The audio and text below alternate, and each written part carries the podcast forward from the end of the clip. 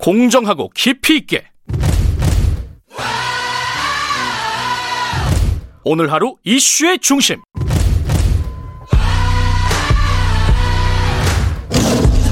김경래의 최강 시사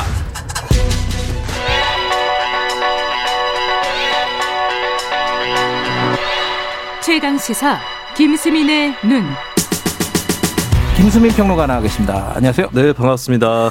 원전 얘기 갖고 오셨는데 네. 지금 그 산자부 원전 파일 이거 아니죠? 네, 일단 원전을 둘러싼 한국 사회 여론이 어떻게 변하고 있는가. 조금 더 큰 얘기네요. 네, 그렇습니다.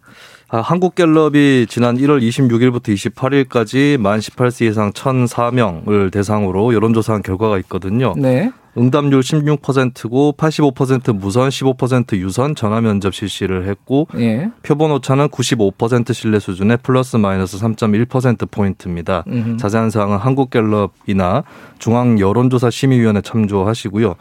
국내 원자력 발전 방향에 대해서 확대해야 한다 25%, 확대 25. 축소해야 한다 29%, 음. 어, 현재 수준 유지 36% 이렇게 나왔거든요. 네. 근데 2년 반 전에 확대가 14%밖에 안 나왔었어요. 오. 이것이 이제 25%로 올라간 것이고 한10% 포인트 올라갔네요. 그렇습니다. 음. 축소는 32에서 29로 조금 줄었죠. 음흠. 이게 결국에 문재인 정부 중반기 거치면서 확대 여론이 다수까지는 아니더라도 상승했다라고 하는 결과가 나왔습니다. 이유가 뭘까요? 이게 뭐 최근에 뭐 원전 관련된 수사도 있고 감사원 감사도 있고 뭐 이런 거 때문일까요? 근데 이조 사가 이런 조사가 2019년 1월, 2020년 6월에도 실시가 됐는데 그때 이미 현재하고 비슷한 아, 그런 그래요? 흐름이 음. 형성이 돼서 예. 원전 수사는 좀 제한적인 영향이 있지 않을까 음. 그렇게 보여지고 사실 원전 수사하고 원전 정책은 별개의 것이거든요. 그렇죠. 정치권에서 좀 이걸 섞어가지고 한쪽에서는 이게 뭐 탈원전 정책에 대한 도전이다.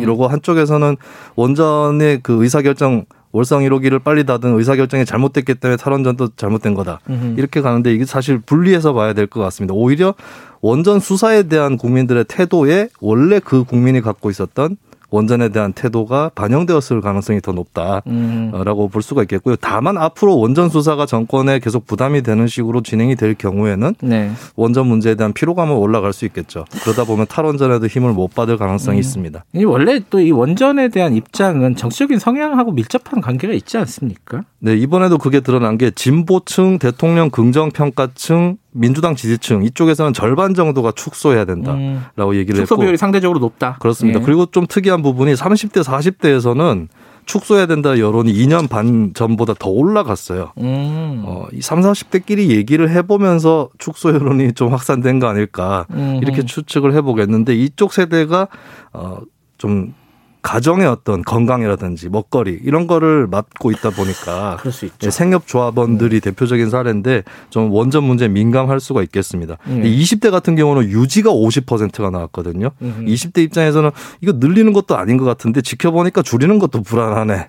이렇게 예, 생각했을 가능성이 좀 있다고 봅니다. 음. 주로 이제 중도층이라든지 이쪽에서는 다들 유지가 대부분을 음. 대다수를 차지를 했고 어떻게 보면 이게 해석하기에 따라 달렸는데 확대하자는 여론이 다수는 아니다 해석할 수도 있겠지만 반대쪽에서는 축소론의 입지가 좁아졌다 이렇게 볼 수도 있겠죠. 어쨌든 유지하자는 게 제일 많다는 건 좀 생각해 볼 여지가 좀 있네요. 근데 이게 아까 수사가 영향을 미친 것 같지는 않다. 여론의 네. 변화, 변화에. 그럼 뭐예요? 뭐 때문에 이렇게 된 거예요? 저는 이게 좀 일반적인 현상이라고 보는 것이 어떤 정부가 들어섰을 때 국민 여론이 그 정부 기조 반대로 가는 그런 경향이 또 아, 있습니다. 원전뿐만 아니라 일반적으로 그렇습니다. 음. 이명박 박근혜 정부 때도 복지 국가라든지 경제 민주화 이런 진보적으로 여겨지는 그런 정책에 대한 지지가 올라갔었거든요. 근데 막상 탈원전을 표방하는 정부가 들어섰더니 어 좀 아닌 것 같은데 이렇게 되는 경향이 있다는 방골 거죠. 기질이 있나요, 우리나라? 이게 새누리당 정부 때는 어. 야권에서는 다들 반행 얘기를 또 많이 하고 심지어 여권에서도 영남 지역에 원전이 몰려 있다 보니까 예. 보수층에서도 좀 핵발전소 줄여야 된다 이런 여론이 또 있었던 거거든요. 네. 근데 이제 공수가 바뀌니까 여론도 좀 반대로 도는 그런 경향이 있다라고 네. 볼수 있고 특히 재생 에너지 관련해서 산사태를 유발한다, 음. 뭐 환경을 또 다시 하게 한다 이런 것들 때문에 피로감이 쌓인 부분들 막상 해보니까 좀 피곤하네 이런 여론이 좀 쌓인 것 같습니다. 결국 재생 에너지가 대안 아니냐 이렇게 생각하는 쪽이 많지 않습니까? 이거 어떻게 될까요? 이게 원래 좀 딜레마였던 게 환경운동 단체 쪽에서도 지나친 풍력 개발이라든지 또 산지를 깎아가며 만드는 태양광 여기에 대해서는 비판 여론이 있었던 거거든요. 네. 근데 한편으로 보면 이게 기후 변화 담론 또 주목할 만한 게 맞아요. 석탄 화력을 줄여야 한다. 이것은 대세가 되었는데 근데 재생 가능 에너지 쪽에서 빨리 확보가 안 되는 듯하니까 그러면 원전밖에 답이 당분간 없지 않느냐. 음흠. 이런 식으로 돌아가고 이게 세계적으로도 좀 그런 경향이 있거든요. 미국도 바이든 행정부 출범을 했지만 과거의 민주당 정부하고는 조금 달리 원전에 대해서는 그래도 아직은 필요하다. 이런 기조가 또 어, 다시 자리를 잡고 있는 건데 이게 한국이 끼어 있는 국가다라는 게 드러나는 부분입니다. 왜냐하면 미국에서 핵발전이 사양 산업이 되면서 한국에 원전이 도입이 됐거든요. 네. 근데 막상 탈원전을 하려고 보니까 또 세계적으로 원전이 그래도 필요하다 이런 여론이 또 생기는 거예요. 여기에 끼어 있는.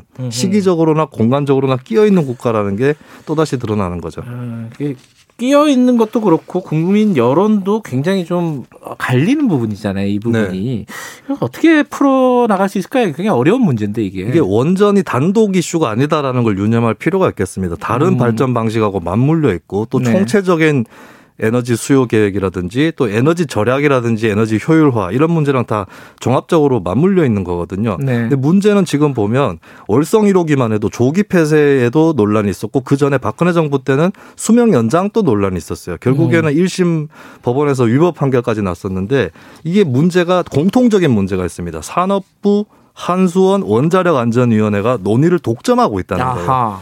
예, 그리고 신고리 56호기 같은 경우는 이 정부 초기에 공론화를 했지만 음. 이것도 낮게 발전소를 갖고 판단한 거거든요. 음흠. 그렇다면 좀 범사회적인 사회기구가 필요한 것 아닌가 이렇게 또 보여지는 것이고 결국에 국회에서 뭐 법을 통해서 발전소의 수명을 결정한다든가 이런 좀 더 민주적인 더 개방된 논의가 필요하다라는 음. 것을 말씀드립니다. 조금 더 큰큰 그림을 좀 그려야 되겠다 이런 그렇습니다. 생각이 드네요.